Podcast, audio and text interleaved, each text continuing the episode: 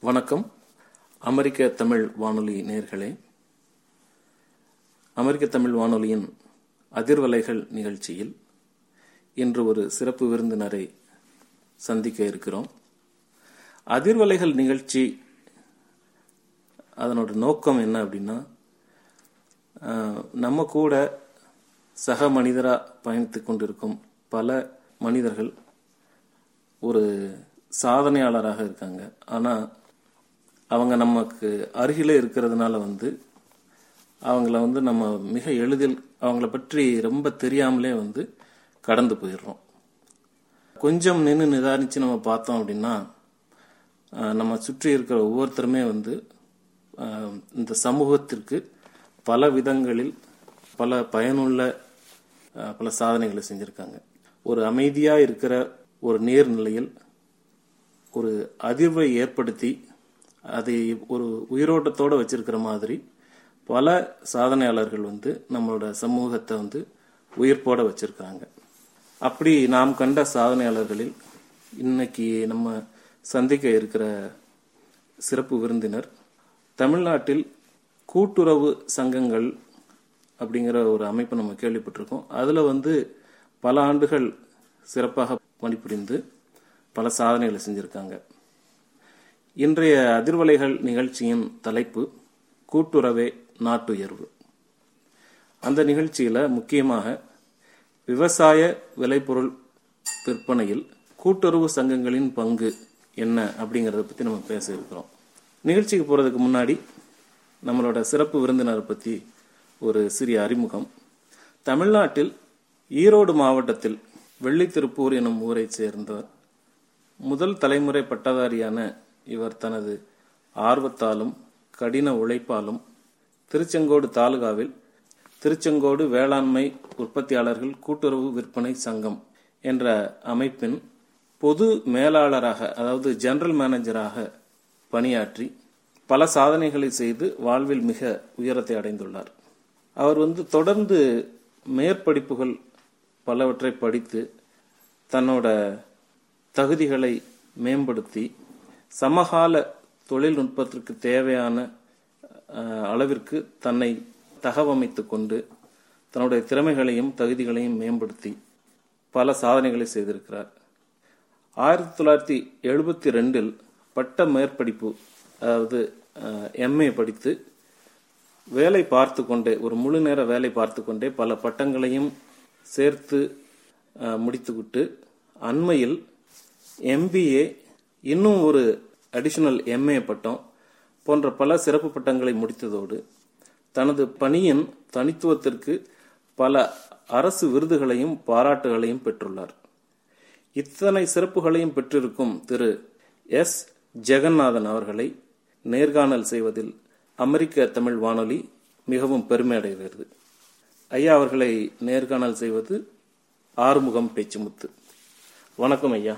வணக்கம். உங்களை பற்றி உங்களோட இளமை பருவம் பற்றி ஒரு சிறிய அறிமுகம் நேர்களுக்கு நீங்களே உங்களோட தரப்புல இருந்து செஞ்சிருங்க. நான் என்னுடைய பெயர் வந்து எஸ். ஜெகநாதன். நான் ஈரோடு மாவட்டம் வெள்ளித்திருப்பூரில் ஊரை சேர்ந்தவன். நான் என்னுடைய பிறந்த ஊர் வந்து எங்களுடைய பாட்டி தாத்தா வீடான பருவாச்சியில் நான் பிறந்தேன். ஆயிரத்தி தொள்ளாயிரத்தி ஐம்பதில் நான் பிறந்தேன். அப்பொழுது அந்த அந்த ஊரிலேயே உள்ள எலிமெண்ட்ரி ஸ்கூல் அதில் வந்து ஐந்தாம் வகுப்பு வரை படித்தேன். பிறகு அங்கிருந்து அந்த ஊருக்கு பக்கத்தில் உள்ள வடகடம் என்ற ஊரில் ஹைஸ்கூல் படிப்பு எட்டாவது ஒன்பதாவது வரையில் படித்தேன். பிறகு எங்களூர் பகுதியிலே ஆலாம்பாளையம் என்ற ஊரிலே வெளித்திருப்பூரிலிருந்து மூன்று கிலோமீட்டர் தொலைவிலே உள்ள ஹைஸ்கூலில் பத்தாம் வகுப்பு பதினொன்றாம் வகுப்பு ஆகிய இரண்டு வகுப்புகளை படித்து முடித்தேன். அப்பெல்லாம் வந்து பன்னிரெண்டு கிடையாது பியூசின்னு ஆமாம் அப்போல்லாம் பியூசி காலேஜோட சேர்ந்துடுறாங்க அதற்கு பிறகு நான் ஸ்ரீ ராமகிருஷ்ண மிஷன் வித்யாலயம் அப்படின்னு கோயம்புத்தூரில் இருக்கேன். அந்த நிறுவனத்தில் வந்து நான் முதலிலே இதில் பியூசியில் அப்போ அது வந்து ப்ரிப்பரேட்டரி கோர்ஸ்னு சொல்லுவாங்க. பியூசி ஈக்குவலன் டு பியூசி அதில் ஜாயின் பண்ணேன். என்னை சேர்த்தார்கள். அப்பொழுது சேர்த்து முடித்து அங்கேயே நான் வந்து டிகிரி கோர்ஸு கூட்டுறவு மற்றும் பொருளாதாரம் படிப்பில் மூன்றாண்டு பட்டப்படிப்பு படித்தேன். பிறகு அதே கல்லூரியிலே பட்ட மேற்படிப்பு கூட்டுறவு என்ற பாடத்திலே நான் இரண்டு ஆண்டுகள் படித்து ஆயிரத்தி தொள்ளாயிரத்தி எழுபத்தி ரெண்டாம் ஆண்டு நான் அந்த அந்த படிப்பை முடித்தேன். அப்பொழுது அகில இந்திய லெவலில் ஒரு நான்கு பேர்களுக்கு நான் நான்கு நபர்களுக்கு வந்து ம், தங்கப் பரிசு பதக்கம் வழங்கப்பட்டது. அதில் நானும் ஒருவனாக அஹ், தங்கப்பதக்கத்தை பெற்றேன்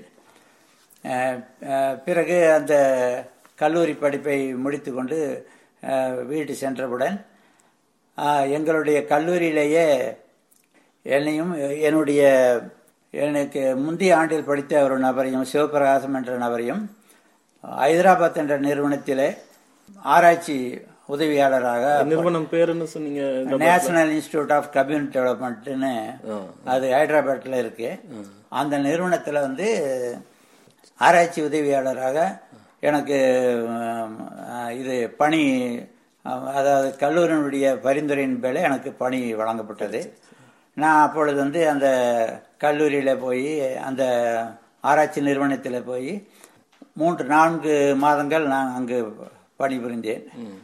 அதே சமயத்தில் அப்போ பணிபுரிந்து கொண்டிருக்கிற நேரத்திலேயே திருச்செங்கோடு வேளாண்மை கூட்டுறவு விற்பனை சங்கம் என்ற ஒரு நிறுவனத்திலே ஆரம்ப கட்டத்திலே உட்சோதனையாளர் என்று சொல்லக்கூடிய ஒரு பதவிக்கு அப்படின்னா ஆடிட்டிங் Auditing, இன்ஸ்பெக்ஷன் auditing, ஆ. இன்டர்னல் ஆடிட்டிங் ஆமாம் அதுக்கு வந்து விளம்பரப்படுத்தியிருந்தாங்க. நான் அதுக்கு விண்ணப்பம் பண்ண பண்ணின உடனே என்னை வந்து நேர்முக பயிற்சிக்கு கூப்பிட்டாங்க. நேர்முக பயிற்சியில் போயின்னா எனக்கு வந்து வேலைவாய்ப்பு உத்தரவு வழங்கப்பட்டது. அது முடித்த வேலைவாய்ப்பு உத்தரவுடன் மீண்டும் நான் அங்கே ஹைதராபாத் சென்று அந்த பணியிலே தொடர்ந்து பணியாற்றி வந்தேன். ஆனால் எங்களுடைய வீட்டில் என்னுடைய மனைவியினுடைய ஒரு நிர்பத்தின் பேரில் உள்ளூர்லேயே நமக்கு பணி செய்யணும் அப்படின்னு சொல்லிட்டு அவங்க கேட்டுக்கொண்டதால் அந்த பணியை நான் வந்து ராஜினாமா செய்துவிட்டு இங்கே திருச்செங்கோடு வந்து அந்த பணியை தொடர்ந்தேன். மிக அருமை ஐயா. நீங்கள் வந்து கல்லூரியில் ஆயிரத்தி தொள்ளாயிரத்தி எழுவத்தி ரெண்டில் அந்த பெட்ட மேற்படிப்பு அந்த போஸ்ட் கிராஜுவேஷன் முடிச்சப்பே உங்களுக்கு நீங்க வந்து கோல்டு மெடலிஸ்டா இருந்திருக்கிறீங்க. அடுத்து வந்து படிச்சு முடிச்ச உடனே உங்களுக்கு வேலையும் கிடைச்சிருக்குது. கிட்டத்தட்ட இப்போ கேம்பஸ் இன்டர்வியூன்னு சொல்ற மாதிரி. உடனே வந்து ரிசர்ச் அசிஸ்டண்டா வேலை கிடைச்சிருக்குது. அப்புறம் வந்து நீங்க எம்ஏ வந்து கோஆபரேட்டிவ் மேஜர் எடுத்து படிச்சிருக்கிறீங்க. ஆமாங்க. ஆம், so அதனால வந்து உங்களுக்கு கோஆபரேட்டிவ் அந்த கூட்டுறவு தொடர்பான அந்த சங்கங்களை வேலை பார்க்கணும்னு நீங்க நினைச்சீங்களா? இல்ல எதனால வந்து உங்களுக்கு அந்த கூட்டுறவு சங்கங்கள்ல வேலை பார்க்கணுங்கிற ஆர்வம் வந்தது? இல்லை நான் வந்து முதல் ஆரம்ப காலத்தில் நான் உங்களுக்கு ஏற்கனவே சொன்ன மாதிரி ஆராய்ச்சி நிறுவனத்தில் தான் பணியில் இருந்தேன். ஆனால் வந்து உள்ளூரிலேயே பணிபுரிய வேணும் என்ற ஒரு நிர்பந்தத்திலே நான் வந்து ஒரு கூட்டுறவு நிறுவனத்தில் அப்பொழுது கே. எஸ். சுப்பிரமணிய ஒன்ற அப்படிங்கிற ஒரு தலைவர் இருந்தாங்க. அவங்க கூட்டுறவுத்திலேயே கூட்டுறவு துறையிலேயே ஒரு நிபுணராக வெட்டரன் சொல்லுவாங்க. அவர் இருந்தார்.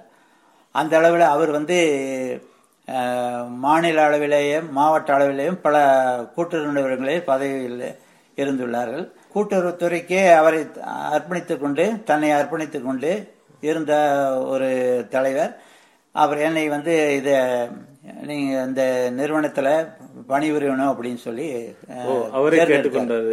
அவர் தான் நியமன Appointment அதிகாரி. பண்ணதே உங்களை? ஆமா ஆமா உங்களுக்கு ஒரு முக்கியமான ஒரு இன்ஸ்பிரேஷன் ஒரு ரோல் மாடல் அவருன்னே சொல்லிக்கலாமா ஆமா கரெக்ட் அவரு கிட்ட தான் நான் வேலையே பழகினேன் அவர் வந்து ஒரு பட்டதாரியாக இல்லாமல் இருந்தாலும் அவருக்கு வந்து பல கூட்டுறவு நிறுவனங்களை பணிபுரிந்த அனுபவத்தால அவர் வந்து எங்க எல்லாத்துக்கும் எப்படி கூட்டுறவு நிறுவனத்தை கையாள்வது என்றதையெல்லாம் எங்களுக்கு சொல்லிக் கொடுத்தாரு அந்த அந்த அவருடைய அவர் நேர்மையும் அவருடைய உழைப்பும் அவருடைய அந்த கல்வித்திறனும் அஹ், கூட்டுறவுடைய இருக்கிற பற்றும் என்னை வந்து இந்த நிறுவனத்திலே தொடர்ந்து பணிபுரியணும்னு என்னைய என்னைய ஆளாக்கியது. ஊக்கமாவும் இருந்திருக்கும் ஆமா. ஆமாங்க. அப்போ அந்த கூட்டுறவு சங்கம் தொடங்கி எத்தனை ஆண்டுகள் போயிட்டு இருந்தது அத வந்து நீங்க எந்த மாதிரி சூழ்நிலையில நீங்க வந்து அந்த கூட்டுறவு சங்கத்துக்குள்ள போறீங்க? ம். அதாவது மகாத்மா காந்தி வந்து India lives in villages and agriculture is the hope of millions அப்படின்னு சொன்னார். அதாவது இந்தியா கிராமங்களில் வாழ்கிறது.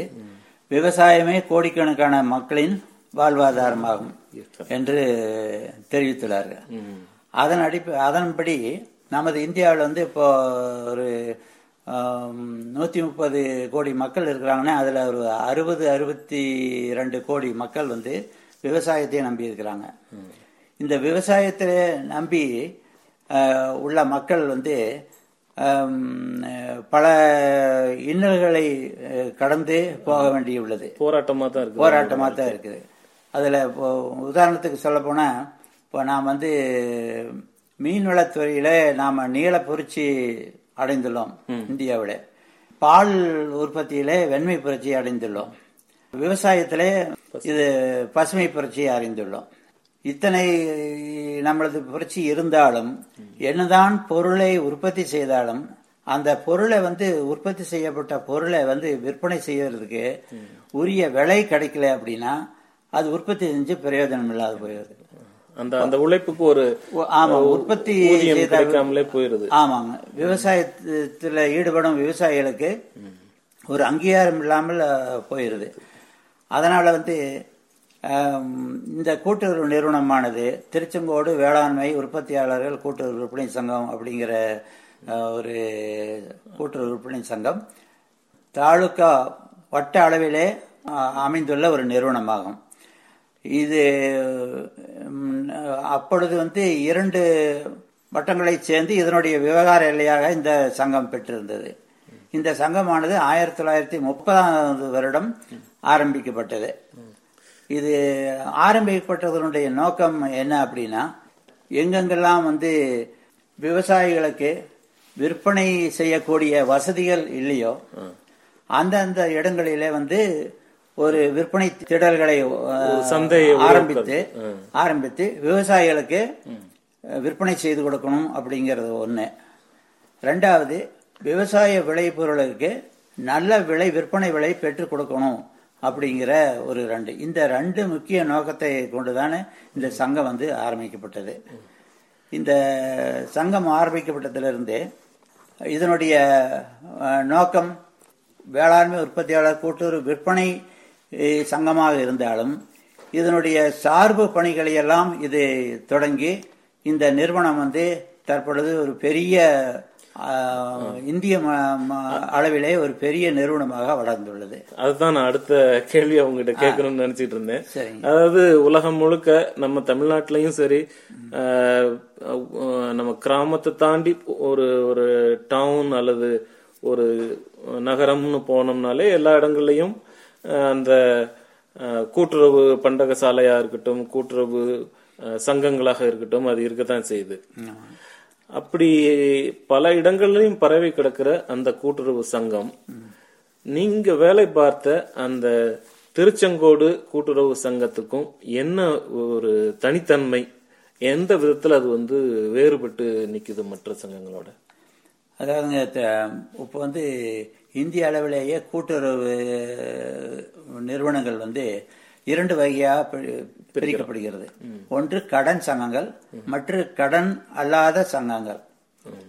கடன் அல்லாத கடன் கடன் சங்கங்கள்ங்கிறது வந்து தமிழ்நாடு மாநில கூட்டுறவு வங்கி மாவட்ட மத்திய கூட்டுறவு வங்கி கிராம விவசாய கூட்டுறவு வங்கி. அப்புறம் அது இல்லாம ஆம், வட்ட அளவிலே செயல்படும் நிலவள வங்கி. ஆகிய நிறுவனங்களை கொண்டு விவசாயிகளுக்கு தேவையான குறுகிய பயிர்க்கடன் கடன் மற்றும் இது நடுத்தர கடன். நீண்டகால கடன் வந்து இது இது கொடுக்கறது இல்லைங்க.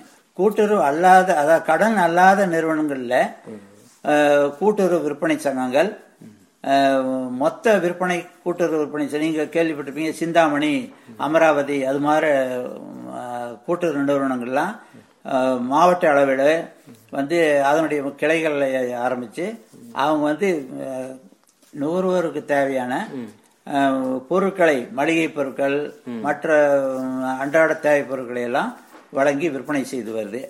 அது அது அது அல்லாமல் வீட்டு வசதி சங்கங்கள் மீனவர் கூட்டுறவு சங்கங்கள் பணியாளர் கூட்டுறவு சங்கங்கள் இது போன்ற பல சங்கங்கள்லாம் இந்த கடன் அல்லாத கூட்டுறவு சங்கங்கள் வருது. ஓகே. இந்த கடன் அல்லாத கூட்டுறவு சங்கங்கள் கீழே தான் இந்த கூட்டுறவு விற்பனை சங்கங்கள் வருது. இந்த கூட்டுறவு விற்பனை சங்கத்துல வந்து இப்போ மாநில அளவில் தமிழ்நாடு கூட்டுறவு விற்பனை இணையம் என்ற தலைமை நிறுவனம் இருக்குது. அதற்கு அடுத்த போல தான் வட்ட அளவில் திருச்செங்கோடு கூட்டுறவு விற்பனை சங்கம் போன்ற சங்கங்கள் தமிழகத்தை பொறுத்தவரையில் நூற்றி பத்து சங்கங்கள் அது மாதிரி இருக்குது.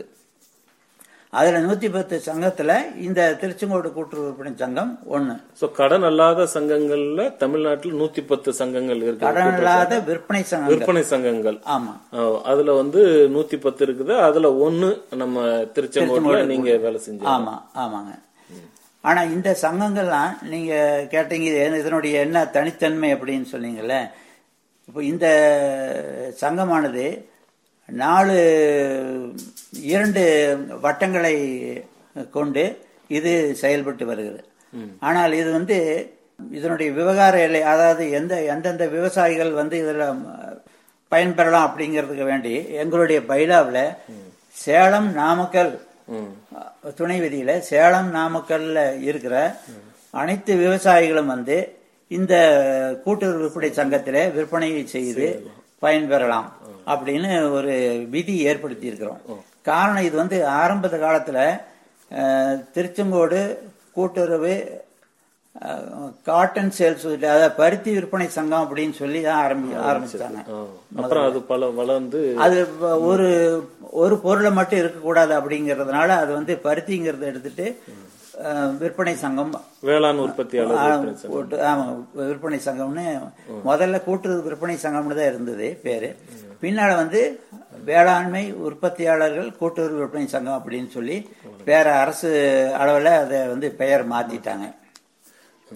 இந்த கூட்டுறவு சங்கமானது ஆரம்ப காலத்தில் வந்து இதுவும் மற்ற சங்கங்களைப் போல தான் ஒரு சின்ன அளவில் செயல்பட்டு வந்தது.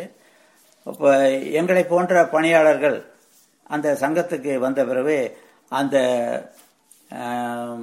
நான் உங்களோட சொன்ன மாதிரி ஒரு கே. எஸ். சுப்பிரமணியன் என்ற அப்போதைய தலைவர் அவர்களுடைய மேற்பார்வையில் இந்த சங்கம் வந்து நல்ல அபிவிருத்தி அடைய செய்தது.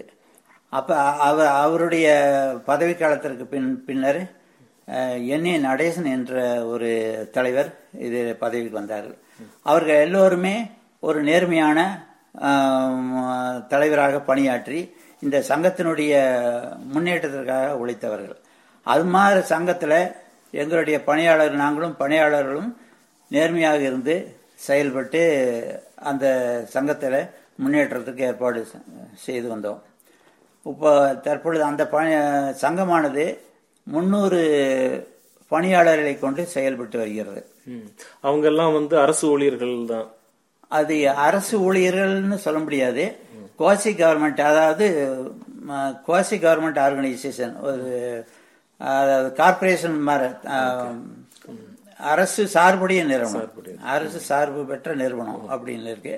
பட் இதனுடைய அஹ், சட்டதிட்டங்கள் எல்லாமே அரசு எப்படி நிர்ணயிக்குதோ அது அதன் கீழே தான் செயல்படும் கூட்டுறவுத்துறையில் நிர்ணயிக்கப்படுகின்ற சட்டத்திட்டத்தின் கீழே தான் இது வந்து செயல்படும். இது தனியாரும் உள்ள முழுமையான அரசாங்க நிறுவனமும் அல்ல. அது. பட் இது ஒரு வர்த்தக கூட்டுறவு விவசாயிகளுக்காக செயல்படுகின்ற ஒரு நிறுவனமாக செயல்பட்டு வருகிறது.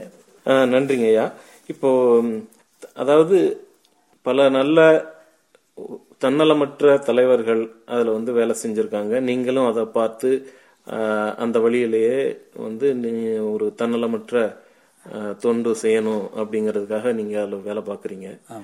அப்ப தமிழ்நாடு முழுக்க நூத்தி பத்து கூட்டுறவு சங்கங்கள் இதே மாதிரி இருக்குது.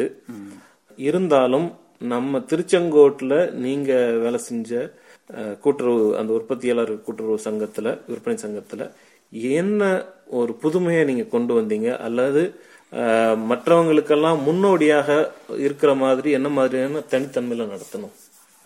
நல்ல கேள்விங்க. இது நாங்கள் தமிழ்நாட்டில் வந்து நூற்றி பத்து சங்கங்கள் இருந்தாலும் இந்த திருச்செங்கோடு கூட்டுறவு வேளாண்மை உற்ப- உற்பத்தியாளர் கூட்டுறவு சங்கமானது ஒரு ஒரு தனி இடத்தை பெற்றுள்ளது. அதற்கு காரணம் நாங்கள் வந்து பணியாளர்கள் தான். அதிலும் இப்போ என்னை என்னுடைய சக பணியாளர்கள் என்னுடைய கூட படித்தவர்களே மூன்று பேர் அங்கே பதவியில் உதவி பொதுமாளர்களாக பணியில் அ- அமர்த்தப்பட்டார்கள். அவர்களுடைய ஒரு துணையுடனே எங்களை நாங்கள்லாம் எப்படி நன்றாக இந்த சங்கத்தை வளர்க்க முடியும் என்பதையெல்லாம் நாங்கள் திட்டமிட்டு செயல்பட்டோம். இதற்கு அரசனுடைய சார்பிலே இது வந்து அரசு அதிகாரிகளும் அந்த இதில் செயல்பட்டார்கள். முதல்ல ஆரம்ப காலத்தில் வந்து போர்ட் ஆஃப் மேனேஜ்மெண்ட்டுங்கிற அதாவது இயக்குனர் குழு செயல்பட்டு வந்தது. அது வந்து ஜனநாயக முறைப்படி தேர்ந்தெடுக்கப்பட்ட இயக்குனர் குழு இருந்தது. பின்னர் அரசுடைய காரணத்திற்காக அது வந்து கூட்டுறவு சங்கங்களை எல்லாம் கலைத்துவிட்டு தனி அலுவலர்களை அமர்த்தினார்கள். அந்த அந்த அந்த தனி அலுவலர்கள் எல்லாம் அரசு அதிகாரிகள். அந்த அரசு அதிகாரிகளும் எங்களுக்கு நல்ல ஒத்துழைப்பை நல்கினார்கள். எந்த ஒரு திட்டத்தை நாங்கள் ஒரு அவங்களுக்கு ஆலோசனை வழங்கினாலும் அதை செய்து முடிக்கலாம் என்று அவர்கள் எங்களுக்கு ஊக்கமளிப்பார்கள். கொடுத்திருக்காங்க. ஆமளிப்பார்கள் அந்த வகையிலே தான் இந்த நிறுவனமானது எங் நல்லா முன்னேற்றம் அடைந்து வளர்ச்சி அடைந்தது.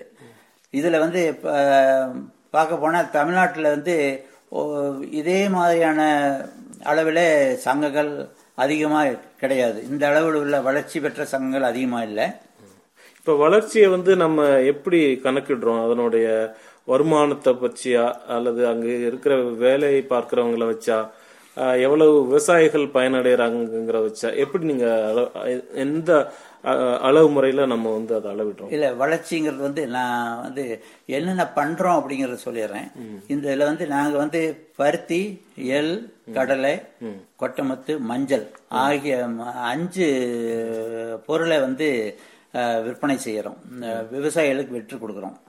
விற்று கொடுக்கறோம் அப்படின்னா இது வந்து அந்த விவசாயிகள் இப்ப எங்களுடைய விவகார அஹ், எங்களுக்கு ஒரு இப்போ திருச்செங்கோடுனா ஒரு ஏழு ஏக்கர் நிலம் யார்டு இருக்குது. அதாவது விற்பனை கூட்டுறவு. சங்கத்துக்கு. கூட்டுறவு சங்கத்துக்கு இருக்குது. கொங்கனாபுரம் அப்படின்னா அது பதினோரு ஏக்கர் விற்பனை இடம் இருக்கு. மலசமுத்திரம் அப்படின்னா ஒரு ஒரு ஆறரை ஏக்கர் இருக்குது. இந்த அளவுக்கு எங்களுக்கு விற்பனை களம் உள்ளது. இப்போ நாங்கள் வந்து விவசாயத்தினுடைய பருவ காலத்தில் வந்து என்ன விவசாயிகளுக்கெல்லாம் அறிவிப்பு வழங்குவோம். அதாவது எங்களுடைய விற்பனை பருவத்தில் நாங்கள் வந்து விற்பனை செய்து கொடுக்குறோம். விவசாயிகள்லாம் வந்து எங்களுடைய தலைமை அலுவலகத்திலும் திருச்செங்கோட்டில் கிளைகளில் வந்து தங்களுடைய பொருளை கொண்டாந்து விற்பனை செய்து பயனடை பயனடையலாம் அப்படின்னு சொல்லி நாங்கள் விளம்பரம் கொடுக்குறோம். அது பின்னால பழக்கமாயிருச்சு. விவசாயிகளுக்கு இந்த சங்கத்தில் கொண்டு போனால் இந்தந்த பருவத்தில் கொண்டு வந்தா விற்பனை செய்யலாம்னு பழக்கமாயிருச்சு. அப்போ அதே மாதிரி வியாபாரிகளையும் நாங்கள் வந்து பல பேர் தமிழ்நாட்டில் உள்ள வியாபாரிகள் மட்டும் இல்லாமல் அண்டை மாநிலங்களில் உள்ள வியாபாரிகளுக்கும் நாங்கள் அழைப்பு விடுத்து நீங்கள் வந்து இங்க வந்து இவ்வளவு இந்த வ- வருடம் இந்த வாரத்தில் இவ்வளவு விளைபொருள் இங்க வர உள்ளது. நீங்கள் வந்து கலந்துக்குங்க. ஏழை கலந்து உங்களுடைய தேவைக்கு கொள்முதல் செய்யுங்க அப்படின்னு சொல்லி நாங்கள் அவங்களுக்கும் தபால் அனுப்புகிறோம் அறிவிப்பும் வழங்கிடுவோம். பேப்பர் மூலமாக அறிவிப்பும் வழங்குவோம். இதையெல்லாம் பயன்படுத்திட்டு இப்போ உதாரணத்துக்கு ஒரு ஒரு ஏலம் பருத்தி ஏலம் அப்படி நடக்குது அப்படின்னா விவசாயிகள் கொண்டாந்து பருத்தி ஏலத்தை பருத்தி கொண்டாந்து லாட் லாட்டாக ஒருத்தர் அஞ்சு மூட்டை கொண்டாந்துருப்பாரு ஒருத்தர் பத்து மூட்டை கொண்டாந்துருப்பாரு ஒருத்தர் பதினஞ்சு கொண்டாந்துருப்பார் ஒருத்தர் ஒரு மூட்டை கொண்டாந்துருப்பாரு இதையெல்லாம் வரிசையாக அடுக்கி வச்சிருவாங்க. நாங்கள் அந்த குறிப்பிட்ட நேரத்தில் வந்து வியாபாரிகளை கூட்டிகிட்டு வந்து வந்து ஒவ்வொரு லாட் அதாவது ஒன்னுலேருந்து கிட்டத்தட்ட ஐநூறுலேருந்து எழுநூத்தி லாட் வரும். லாட்டுகள் வரும். அவ்வளவு விளை பொருள்கள் அவ்வளவு ஒரு ஒரே சமயத்துல முப்பதாயிரம் மூட்டைகள் வந்து விற்பனைக்கு வரும். பருத்தி விற்பனைக்கு வரும். அந்த அதை முழுசா வாங்குற அளவுக்கு வியாபாரிகளே நீங்க கொண்டு வந்துருவீங்க ஓரளவு கொண்டாந்துரும் ஆமாங்க. ஓரளவு கொண்டாந்துரும் ஆனா அதுல அதுல வந்து என்ன வந்து விவசாயிகளுக்கு ஏலம் போடுற போது லாட்டு ஒன்னு ஒன்னா நம்பர் லாட்னா அந்த எங்களுடைய ஆக்ஷனர்னு இருப்பாரு போடுறவர் இருப்பாரு. அவரு ஒரு மினிமம் அந்த பிரைஸ் இருக்கும். ஒரு பருத்தி அப்படின்னா இன்னைக்கு ஐம்பது ரூபா ஒரு கிலோ அப்படி மார்க்கெட் ரேட் இருக்குன்னா அந்த மினிமம் ரேட்டை அவர் சொல்லுவாரு. ஆரம்பிப்பாரு. அப்புறம் ஐம்பது அப்படின்னு சொல்றாரு இன்னொருத்தர் இன்னொரு வியாபாரி அதை பார்த்துட்டு ஐம்பத்தி ஒன்றுன்னு சொல்லுவாரு. இன்னொருத்தர் ஐம்பத்தி ரெண்டுன்னு சொல்லுவாரு இன்னொருத்தர் ஐம்பத்தி மூணுன்னு சொல்லுவாரு. அதை இதை வந்து யார் அதிகமாக கூறுறாங்களோ அந்த ரேட்டை இப்போ ஒரு ஐம்பத்தி அஞ்சுன்னு ஒரு வியாபாரி கூறிட்டு வேற ஒருத்தர் கூறல அப்படின்னா அந்த வியாபாரியுடைய நம்ம ஊர்ல பொதுவாக சந்தையில ஏலம் போட்டு விக்கிற ஒரு ஆமா.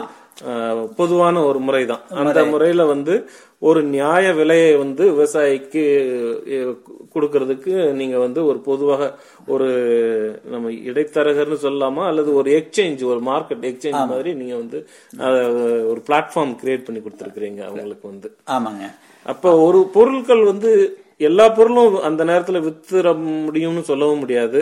ஒரு சில பொருள் விற்காம தேங்கியும் இருக்கலாம். அதை எப்படி திரும்ப விவசாயிகள் எடுத்துட்டு போயிருவாங்களா? அவங்களுக்கு என்ன மாதிரியான திட்டம் அதை நான் இந்த சொல்றேங்க.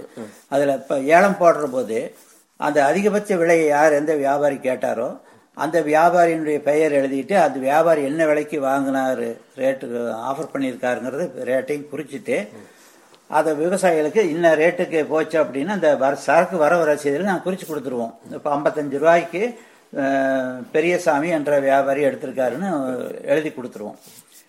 அப்புறம் மறுபடியும் அடுத்த லாட்டு போவோம். ரெண்டாவது லாட்டு மூணாவது லாட்டு போவோம். இப்போ ஒரு சில காரணத்தினால அந்த இந்த பருத்தினுடைய தரம் வந்து மாறுபட்டதா இருக்கும். எல்லாமே ஒரே மாதிரியா இருக்கும் அது. முப்பது கவுண்ட் போறது இருக்கும் நாற்பது போறது ஐம்பது அறுபது எழுபது போறது கவுண்ட் கூட இருக்கும். அந்த கவுண்டினுடைய அளவை பொறுத்து நூலினுடைய இலையினுடைய நயத்தை இலையினுடைய நயத்தை பொறுத்து தான் விலை வந்து ஆஃபர் பண்ணுவாங்க. ஆனா நாங்க ம், நிறுவனத்துல என்ன பண்றோம் அப்படின்னா இந்தந்த கவுண்ட்டு இன்னென்ன விலைக்கு மினிமம் குறைந்தபட்ச விலை உள்ளது மார்க்கெட் ரேட் உள்ளது.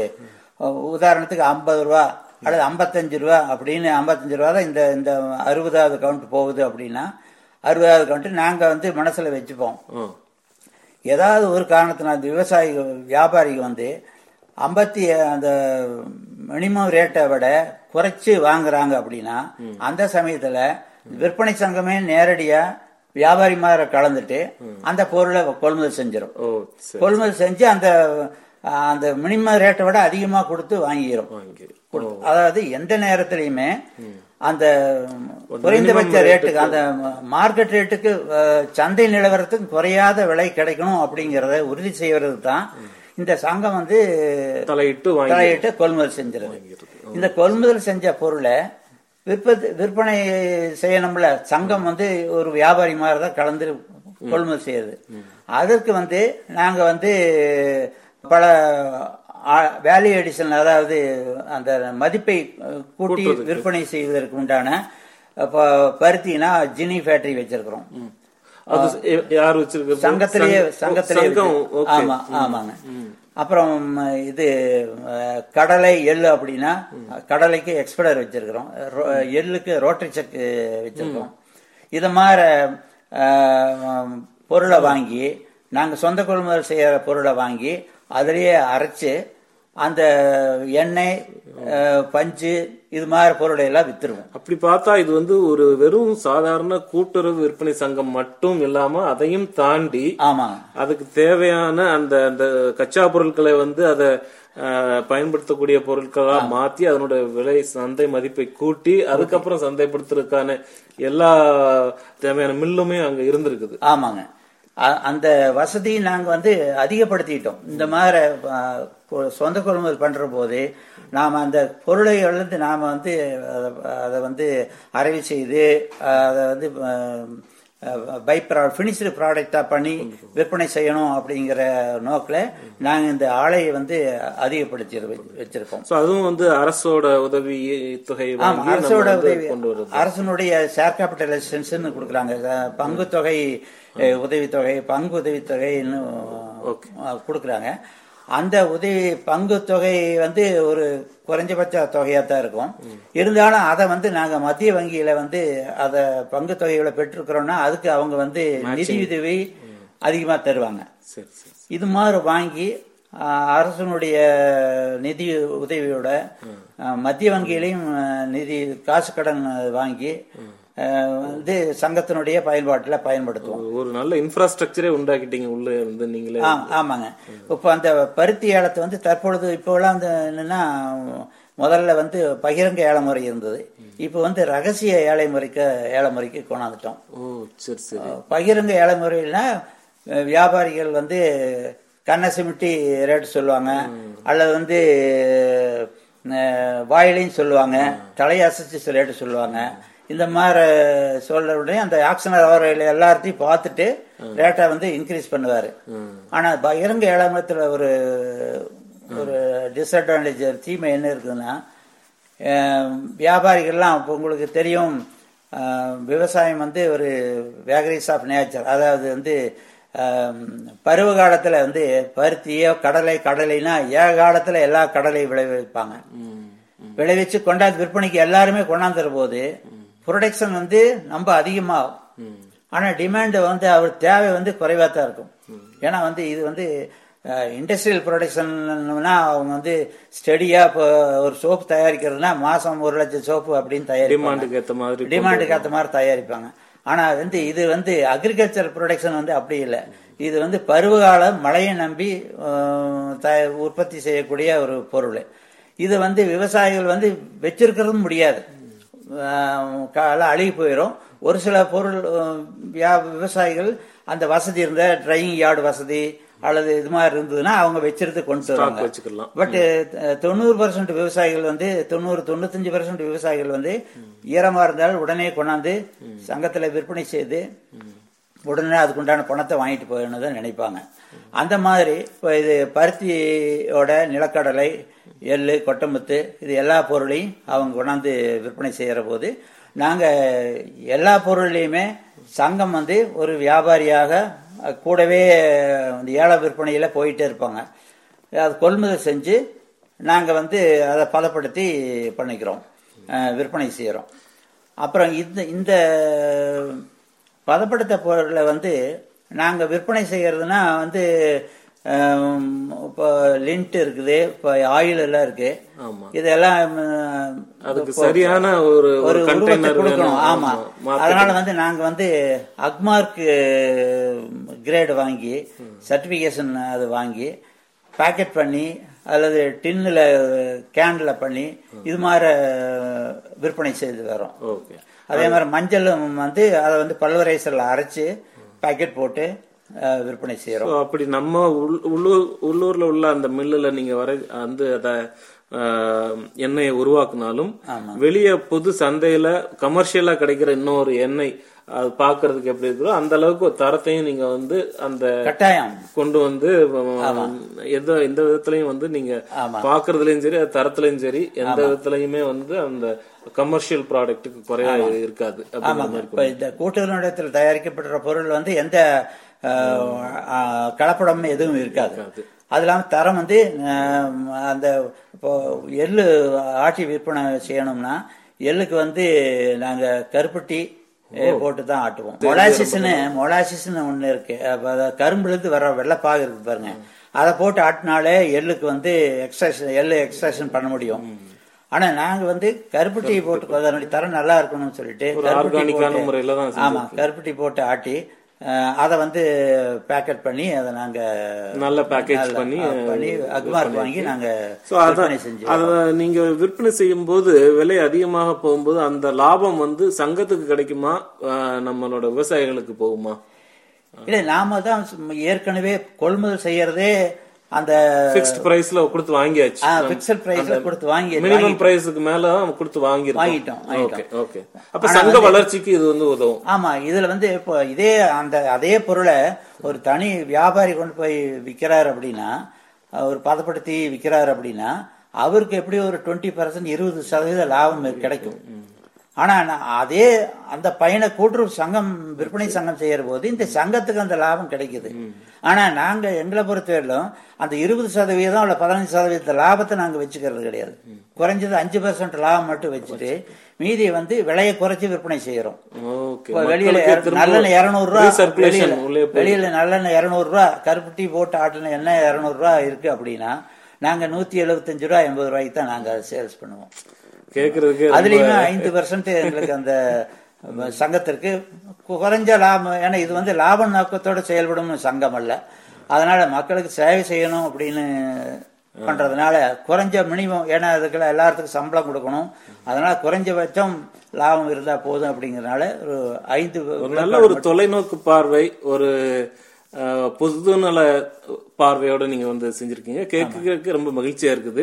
நேர்களே நீங்கள் கேட்டுக்கொண்டிருப்பது அமெரிக்க தமிழ் வானொலி. அமெரிக்க தமிழ் வானொலியின் அதிர்வலைகள் நிகழ்ச்சியில் நம்மளோட கலந்து பேசிட்டு இருக்கிறது சிறப்பு விருந்தினர் ஐயா திரு எஸ். ஜெகநாதன் அவர்கள். நாமக்கல் மாவட்டத்திலிருந்து அங்க திருச்செங்கோடு என்ற ஊர்ல அவங்க நடத்தின திருச்செங்கோடு வேளாண்மை உற்பத்தியாளர்கள் கூட்டுறவு விற்பனை சங்கத்தின் வளர்ச்சியை பற்றி அதன் ஆரம்ப காலத்தை பற்றியும் அதனோட வளர்ச்சியை பற்றியும் அதுல வந்து அவங்க ஆற்றின தொண்டுகளை பற்றியும் வந்து பேசிட்டு இருக்கிறாங்க. தொடர்ந்து கேளுங்கள் பயணிப்போம்.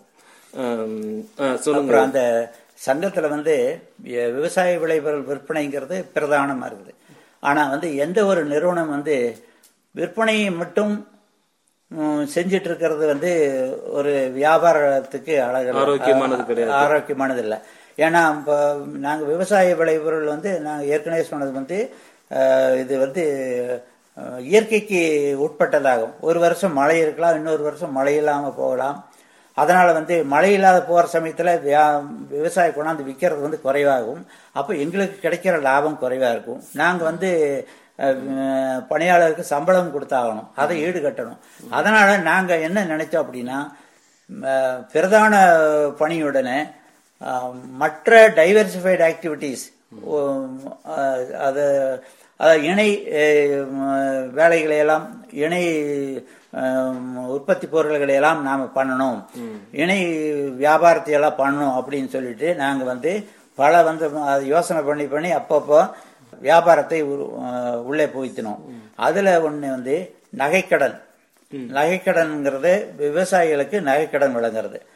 அதை வந்து மாவட்டத்தில் எங்களுடைய வட்டாரத்தில் ஒரு ஒன்பது நகைக்கடன் பிரிவுகளை ஏற்படுத்தி அது ஒரு நாற்பது கோடி அளவுக்கு நகைக்கடன் கொடுத்துருக்கீங்க. கொடுத்து கொடுத்துட்டு வரோம். வருஷம் வருஷம் கொடுத்துட்டு வர்றோம். பேங்க்ல எல்லாம் கொடுக்குறாங்க அதே மாதிரி. மாதிரி அதே மாதிரி. பேங்காவும் நீங்க ஆமா செயல்பட்டு செயல்பட்டிருக்கீங்க. அந்த நகைக்கடன் மட்டும் இல்லாமல் அந்த விவசாயிகள் வந்து விற்பனை செஞ்சுட்டு போற போது பணம் வச்சிருப்பாங்கன்னா அதை வந்து நாங்க டெபாசிட்டாகவும் அக்செப்ட் பண்ணிக்கிறோம். டெபாசிட். வைப்பீட்டு நிதியும் நாங்க பெற்றுக்கொள்கிறோம். அதற்கு கிடைக்கக்கூடிய அதற்கு கொடுக்கப்பட வேண்டிய வட்டியும் நாங்கள் வந்து மற்றவங்க கொடுக்கறத அளவுக்கு அதிகமாகவே கொடுக்கிறோம். அப்புறம் இந்த பொருளை வந்து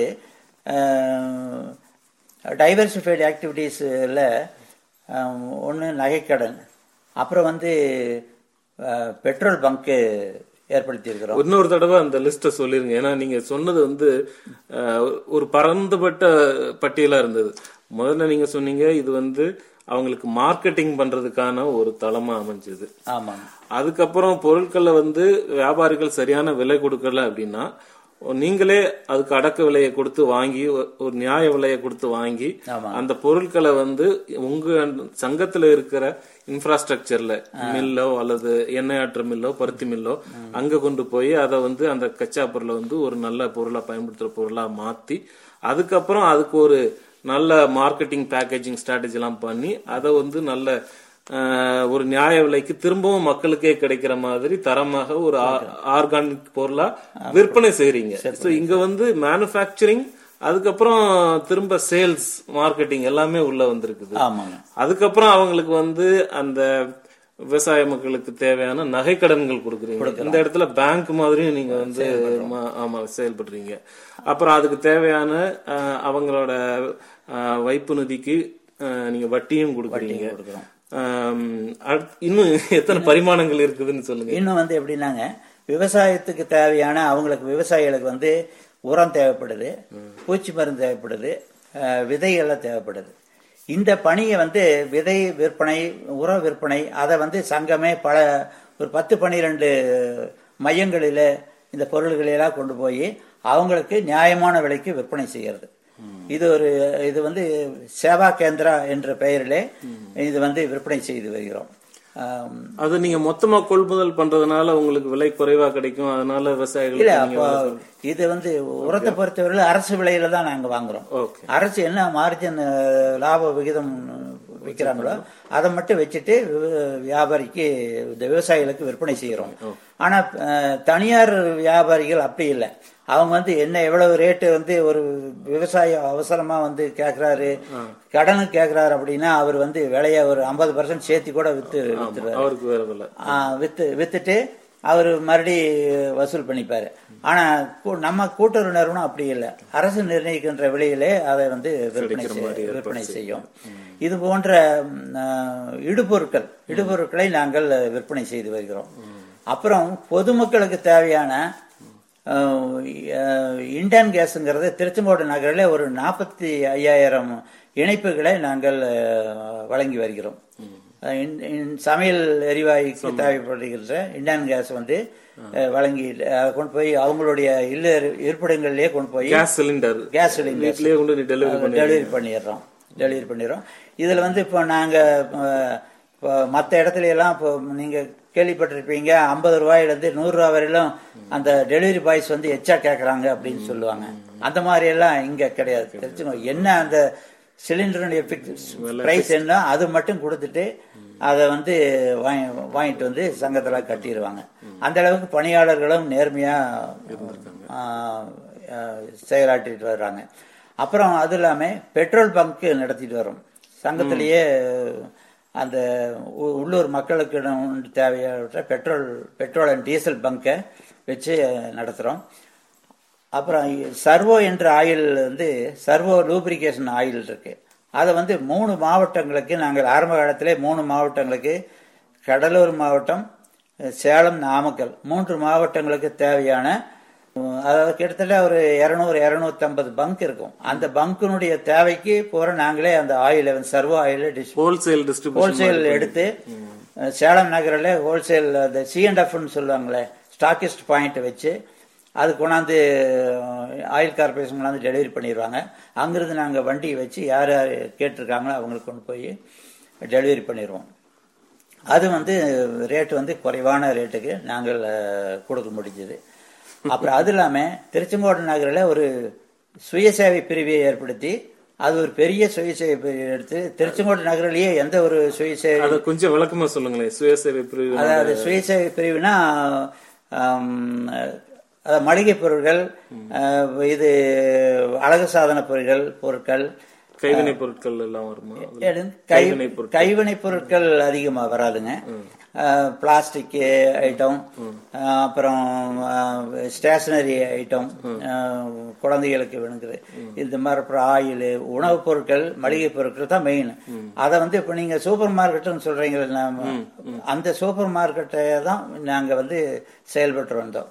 அது வந்து செல்ஃப் சர்வீஸ் அப்படிங்கிறது அவங்களே பொதுமக்களே போய் நீங்க இப்போ இப்போ வால்மார்க்கெட்டு வால்மார்ட். டார்கெட்ல எல்லாம் போய் நம்ம எப்படி எடுத்துட்டு வர்றாங்க எடுத்துட்டு வந்து பில் போட்டுக்கிறாங்களோ அதே மாதிரி அவங்க அங்கே- அங்கேயும் வந்து பொருளை போய் அவங்களே செலக்ட் பண்ணிட்டு வந்து பில்லை போட்டு எடுத்துட்டு போயிடலாம். Self service self check out இப்படி சொல்றோம். ஆமா. அவங்களுக்கு தேவையானதை போய் எடுத்துட்டு வந்து அப்படியே அவங்க காசு இது மாதிரி தமிழகத்திலேயே இந்த சங்கம் தான் வந்து முதல் முதலா இந்த மாதிரி சுயசேவை பிரிவுகளாம் ஆம், ஏற்படுத்தி. கூட்டுறவு விற்பனைகளை ஏற்படுத்தி விற்பனை செஞ்சது. இதனால வந்து நல்ல வரவேற்பு பொதுமக்களிடம் வந்து நல்ல வரவேற்பு கொடுத்தது. இவ்வளவுதையும் நீங்க வந்து முன்னூறு ஆட்களை வச்சுதான் வந்து ஆமா இயங்கி ஆமாங்க.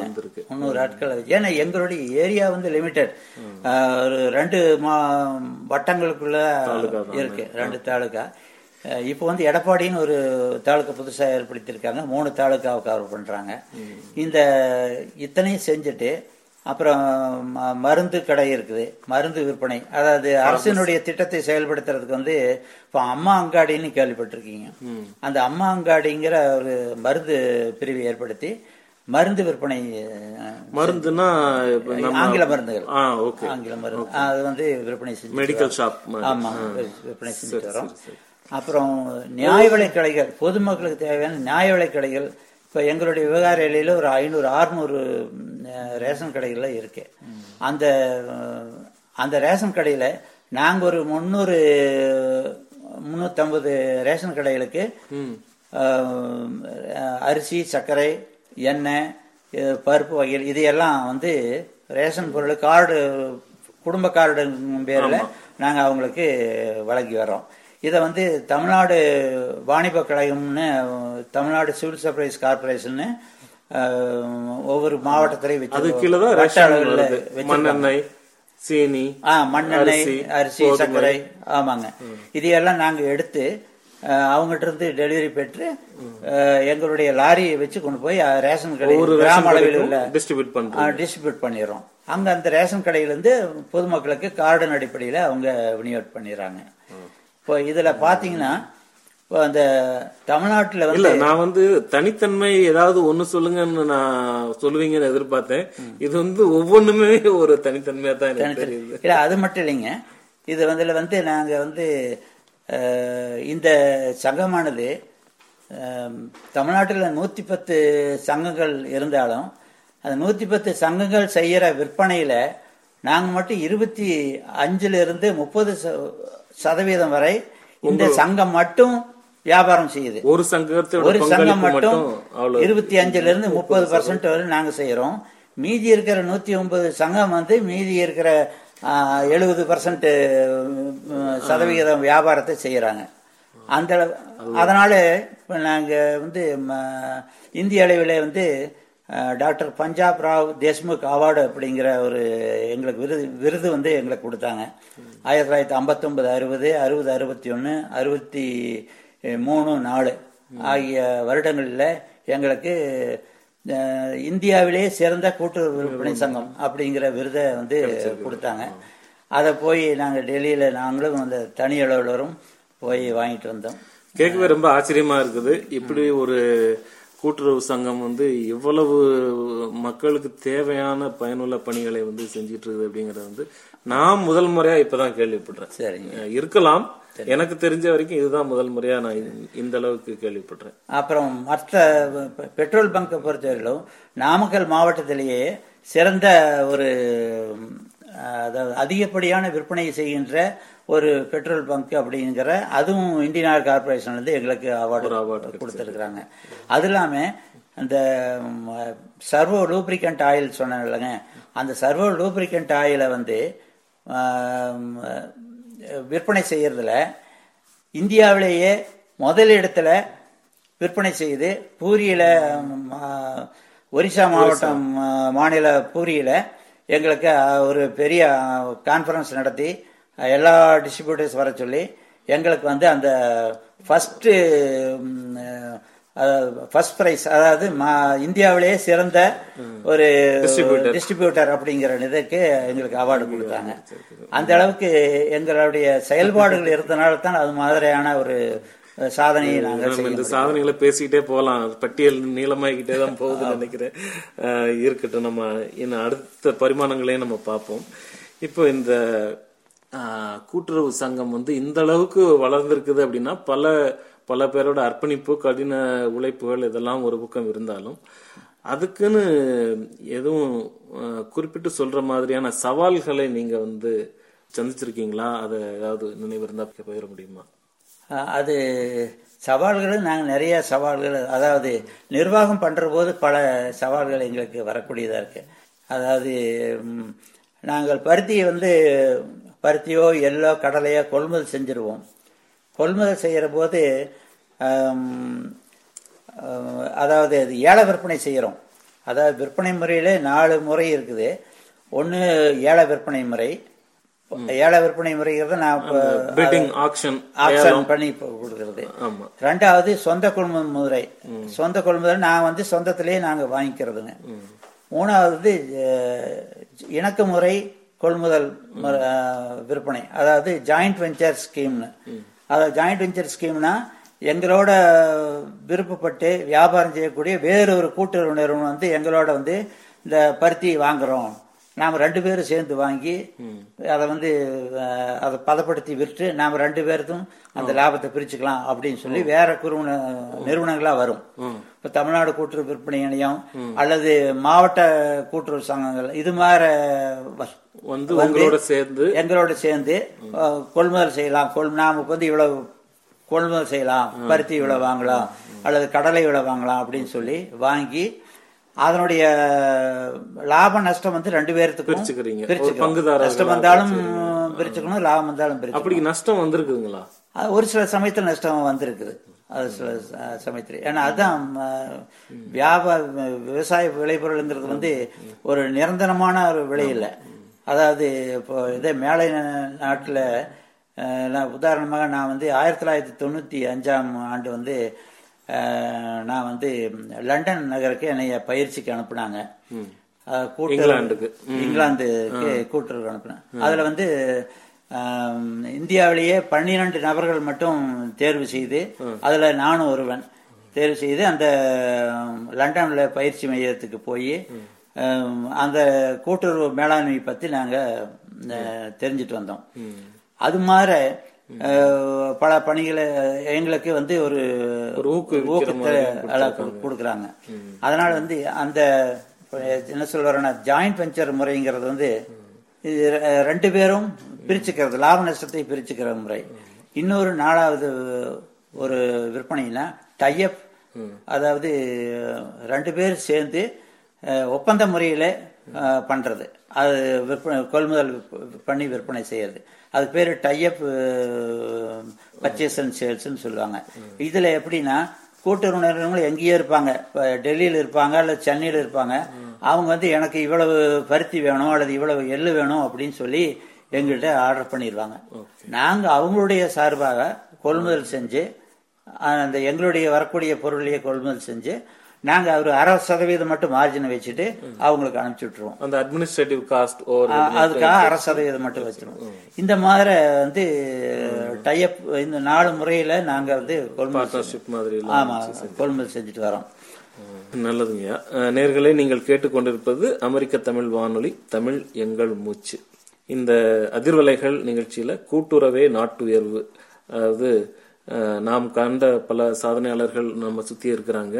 அவங்களையெல்லாம் நம்ம எளிதாக கடந்து போயிடுறோம். அப்படி நம்ம சந்தித்த ஒரு சாதனையாளர் திரு ஜெகநாதன் ஐயா அவர்கள் நாமக்கல் மாவட்டத்திலிருந்து அந்த திருச்செங்கோடு வேளாண்மை உற்பத்தியாளர்கள் கூட்டுறவு விற்பனை சங்கம் அந்த சங்கத்தின் பொது மேலாளராக இருந்திருக்கிறார். அவர் தன்னுடைய அனுபவங்களை நம்மகிட்ட பகிர்ந்திருக்கிறார். தொடர்ந்து கேளுங்கள். உங்களுக்கு ரொம்ப மன நிறைவை கொடுத்த ஒரு நிகழ்ச்சி அல்லது ஒரு வேலை அப்படின்னா நீங்க வந்து குறிப்பிட்டு எதை சொல்லுவீங்க? எங்களுடைய பணிக்காலத்தில் வந்து பல விற்பனை பணிகளை செய்திருந்தாலும் எனக்கு பிடித்த ஒரு ஒரு என்னுடைய பணியில் நான் செஞ்ச பணியில் நாமக்கல் மாவட்டத்தில் கொல்லிமலைன்னு ஒரு ஒரு ஹில் இருக்குது மலை இருக்குது ஊராட்சி ஒன்றியம் யூனியன் லெவல் ஒரு ஊர் அது. அங்கே இருக்கிற விவசாயிகளாக வந்து மலைவாழ் மக்கள். அந்த மலைவாழ் மக்களை வந்து பயிரிடக்கூடிய பொருள் வந்து முக்கியமான பொருள் வந்து இது குச்சிக்கிழங்கு. மரவள்ளிக்கிழங்குன்னு சொல்லக்கூடிய கிழங்கு ஆனால் அந்த அந்த மரவள்ளிக்கிழங்கு விவசாயிகள் அந்த அவங்கெல்லாம் பெரும்பாலும் கல்வி அறிவு இல்லாத அஹ், குறைவா இருக்கிற கல்வி அறிவு இல்லாத பின்தங்கிய ஒரு ஆமா வட்டத்துல தான் இருக்காங்க. இருக்கிற விவசாயிகள். அந்த அவங்களுடைய அறியாமையை பயன்படுத்தி இந்த கீழே இருக்கிற அதாவது கீழேனா நாமக்கல் ஆத்தூர் ராசிபுரம் பகுதியில் ஒரு இரநூறு சேகோ ஃபேக்டரி இருக்கு. அந்த சேகோ ஃபேக்டரியில் என்ன ஃபேக்டரி சேகோ சேகோ ஃபேக்டரி குச்சிக்கிழங்க வந்து ப்ராசஸ் பண்ணி அரைச்சு மாவாக்குறது இப்போ ஜவ்வரிசி பாயசத்துக்கு போடுறோம்லங்க ஜவ்வரிசி சேகோ ஸ்டார்ச் இதையெல்லாம் பண்ணி பண்ணி கொடுக்குற மில்லுகள் இருக்குது. ஆனால் இந்த மில்லுகள் இருக்கிற இந்த மில்களுக்கு சப்ளை பண்ணக்கூடிய பொருள் சப்ளை பண்ணக்கூடிய. சேகோ சப்ளை பண்ணக்கூடிய நடுத்தர அதாவது இன்டர்மீடியரி ஒரு வியாபாரிகள். ட்ரேடர்ஸ் அவங்க ட்ரேடர்ஸ் நேரடியாக அந்த சேகோ பெட்டிஸ் வந்து கொள்முதல் செய்யறதில்ல. இந்த வியாபாரி மூலமாக தான் வாங்குறாங்க. இந்த வியாபாரிகள் என்ன பண்ணுறாங்க அப்படின்னா அவங்களுக்கு கொல்லிமலையில் போய் அவங்களுக்கு எது வேணுங்கிற பணத்தை கொஞ்சம் ஒட்ட வச்சுட்டு வந்துடுறாங்க. கொஞ்சம் கொடுத்துட்டு ஒவ்வொரு விவசாயிக்கும் நீங்க இவ்வளவு வச்சுக்கங்க இவ்வளவு வச்சுக்கங்க க- உங்களுடைய சாகுபடி செலவுக்கு வச்சுக்கோங்க. சாகுபடி செலவுக்கு வச்சுங்க குடும்ப செலவுக்கு வச்சுங்கன்னு எழுதி பண்ணிட்டு எழுதி வாங்கிட்டு வந்துடுவாங்க பாண்டில் எழுதி வாங்கிட்டு வந்துடுவாங்க எழுதி வாங்கிட்டு வந்த உடனே அவனுடைய அந்த விவசாயம் வந்து அந்த வியாபாரிக்கு அடிமையாயிடுறான். அந்த சாகுபடியை வந்து மரவள்ளை கிழங்க வெட்டுனா உடனே இவன் போய் இவன் சொல்ற ரேட்டு தான். நூறு ரூபாய்க்கு விற்குது அப்படின்னா இவன் ஐம்பது ரூபாய்க்கு போய் அங்கே போய் வாங்குவான். அந்த வியாபாரி போய் அங்கே போய் வாங்கிட்டு. அப்போ வந்து ஏன்னா அவன் வேற வழியில் அவன் ஏற்கனவே கடன் வாங்கியிருக்கிறான். அவனுக்கு வித்துத்த விலை குறையும்னு தெரியுது. அதனால போய் வந்து வாங்க. வேற யார்ட்டையும் மாத்தி விற்கவும் முடியாது விற்கிறதுக்கு முடியாது. ஏன்னா அவன் பாண்டிலேயே எழுதி வாங்கிட்டு வந்துறான். இவ்வளோ ரூபா நான் கடன் வாங்கியிருக்கிறேன் அப்படின்னு சொல்லி வந்துறான். அதனால வந்து இதை அவன் பயன்படுத்திட்டு போய் இவன் போய் அங்கேயே அவன் அந்த மரவள்ளிக்கிழங்கு அறுவடை செய்கிற போதே நேர்ல இருந்து பணத்தை அந்த சரக்கை வந்து ஒரு குறைவான ரேட்டை கொடுத்து வாங்கிட்டு வந்துடுறாங்க. இந்த இதில் வந்து மாவட்ட நாமக்கல் மாவட்ட ஆட்சித்தலைவனுடைய அந்த கவனத்துக்கு நீங்க கவனத்துக்கு வந்து அந்த வியா- விவசாயிகள் எல்லாம் கொண்டு போயிருக்காங்க. விவசாய சங்கம் மூலமா கொண்டு போயிருக்காங்க. விவசாய சங்கம் நாமக்கல்ல சிறப்பா இருக்கு. அந்த சங்கம் வந்து இந்த கொல்லிமலை விவசாயிகளுடைய பரிதாப நிலையை வந்து எடுத்து வச்சாங்க அப்போ இதுக்கு என்ன வழி அப்படின்னு சொன்னதுக்கு திருச்செங்கோடு கூட்டுறவு சங்கம் விற்பனை செய்ததில் நல்லா பண்ணிட்டு இருக்கிறாங்க. அவங்ககிட்ட இந்த பொறுப்பை ஒப்படைக்கலாம் அப்படின்னு சொல்லி இந்த மாவட்ட திரும்பவும் நம்ம சங்கத்துக்கே வருது. இந்த சங்கத்தில் எங்கிட்ட அவர் கலெக்டர் வந்து இதை முதல்ல வந்து இதை இதை ம- கொல்லிமலைக்கு சென்று போய் இதை மாதிரி ஸ்டடி பண்ணிட்டு வாங்க அப்படின்னு சொல்லி சொன்னார். அப்புறம் நான் அங்கே போய் அங்கே கொல்லிமலையில் போய் விவசாயிகளை பேட்டி எடுத்தேன் வியாபாரிகளை பேட்டி எடுத்தேன். மற்ற இதர நிறுவனங்கள் அங்கே கூட்டுறவு சங்கங்கள் இருக்காங்க அவங்களுடைய எல்லாம் பேட்டி எடுத்தேன். அஹ், அவங்கள்ட்ட இருந்து என்ன மாதிரி எப்படி விவசாயிகள்லாம் பரிதாபமான நிலையில் இருக்கிறாங்க அவங்க எவ்வளோ குறைச்சி விற்கிறாங்க வியாபாரிகள் எந்தெந்த விலையில் வழியிலையெல்லாம் அவங்களுக்கு ரேட்டை வந்து குறைச்சி வாங்குறாங்க அப்படிங்கிறதுல தெரிஞ்சுட்டு அப்புறம் இதை இந்த குச்சிக்கிழங்க எந்த வழியில் நாம் வந்து விற்பனை செய்தால் விற்பனை செய்து கொடுக்கலாம் அப்படிங்கிற ஒரு வழிமுறையும் கலெக்டருக்கு இது அவங்களுடைய நிலைமையும் இந்த எப்படி விற்பனை செஞ்சு கொடுக்கலாம் அப்படிங்கிற வழிமுறையும் நான் கலெக்டருக்கு ரிப்போர்ட் கொடுத்தேன். அந்த ரிப்போர்ட்டை பார்த்துட்டு கலெக்டர் வந்து நல்லா பாராட்டி இந்த பணியை வந்து நீங்களே செய்யுங்க அப்படின்னு சொல்லி சொன்னார். உடனே எங்களுடைய சங்கத்தின் மூலமாக நாங்கள் வந்து நிறைய மில்லோனேசியே போய் நேரில் பார்த்து நீங்கள் வந்து இடைத்தரகர் மூலமாக கொள்முதல் செய்யாதீங்க. கொள்முதல் செஞ்சீங்கன்னா நீங்கள் வந்து குறைச்சி தான் உங்களுக்கு கிடைக்கும் ஆமாம் விவசாயிகளுக்கும் குறைவாக கிடைக்கும். உங்களுக்கும் வந்து ரேட்டு குறைவாக தான் அதிகமாக இருக்கும் நீங்கள் கொள்முதல் செய்யறதை விட. இப்போ நீங்களே நேரடியாக வந்து கொள்முதலில் வந்து கொள்முதல் பண்ணீங்கன்னா ம். உங்க ரேட்டும் நல்லா இருக்கும் விவசாயிகளுக்கும் நல்ல விலை அப்ப நீங்க வந்து அந்த இடைத்தரகர்களை வந்து கட் பண்ணி எடுத்து கட் பண்ணி எடுத்துட்டோம். ஓகே இடைத்தரகர்களை அவாய்ட் பண்ணுனா அந்த மார்ஜின் வந்து ரெண்டு பேரும் ஷேர் பண்ணிக்கிறாங்க. share பண்ணிக்கிற வென் வென் ரெண்டு பேரும். ஆமா ஆமாங்க. அந்த மாதிரி போய் அப்புறம் ஒரு நாள் நாங்க வந்து அன்னைக்கு கலெக்டரும் வந்துட்டார். எல்லாமே போய் அங்க கொல்லிமலையில கேம்ப் பண்ணி அந்த மார்க்கெட்டிங் ப்ரா எப்படி விவசாயிகளை எல்லாம் வரவழைச்சு அவங்க சரக்குகளை எல்லாம் கொண்டாட சொல்லி அவங்களுக்கு ஏழை ரசீது நாங்கள் எப்படி திருச்செங்கோட்டில் புரட்சி ஏழை விற்பனை முறையை பண்ணுறோமோ அதே மாதிரி அவங்களுக்கு சரக்கு இருக்கிற ரசீதெல்லாம் கொடுத்துட்டு அப்போ ஏலம் இந்த கீழே இருந்து கூட்டிகிட்டு போயிருக்கிற மில் ஓனர்ஸ் இருக்காங்களே அவங்கள ஒரு வியாபாரி மாதிரி அவங்கள நீங்கள் வந்து இதை பர்ச்சேஸ் பண்ணுங்கள் கொள்முதல் செய்யுங்க அப்படின்னு சொல்லி ஏலம் போட்டு அவங்க வந்து நல்ல ரேட்டு கொடுத்தாங்க. அப்போ அந்த அந்த பணத்தை வந்து உடனே நாங்கள் வந்து விவசாயிகளுக்கு கொடுத்துட்டு வந்துட்டோம். யார்கிட்ட? விவசாயிகளுக்கு இந்த கொல்லிமலை விவசாயிகளுக்கு அந்த பணத்தை என்ன விலைக்கு? வேலை விலை விற்பனை கிடைச்சதோ அந்த விலையை கொடுத்துட்டு வந்துட்டோம். கொடுத்துட்டு பின்னால் வந்து அந்த சரக்கை வந்து அந்த கூட்டுறவில் மலைவாழ் பலநோக்கு கூட்டுறவு சங்கம்னு ஒன்று இருக்கு. அந்த சங்கத்தில் வந்து அந்த சரக்கை வந்து வச்சிருந்து அதனுடைய கஸ்டடியில் வச்சுட்டு அந்த மில்லு இருக்காங்களா? நிறுவனம் உற்பத்தி செய்கிற இந்த பதப்படுத்தும் நிறுவனங்கள் இருக்கு பாருங்க. அந்த மில்லர்ஸ்கிட்ட வந்து பணம் கொடுக்க கொடுக்க அந்த சரக்கை ரிலீஸ் பண்ணுற மாதிரி அவங்களுக்கு ரிலீஸ் பண்ணுற மாதிரி ஏற்பாடு செஞ்சிட்டோம்.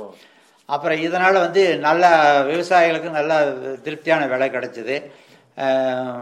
கலெக்டர் வந்து நம்ம ஒரு பெரிய பிரச்சனை வந்து என்னுடைய மாவட்டத்தில் உள்ளதை நீங்கள் வந்து நீக்கி கொடுத்தீங்க அப்படின்னு சொல்லி எங்களை பாராட்டி வெகுமதி எல்லாம் ரொம்ப- பாராட்டு பத்திரங்கள் எல்லாம்.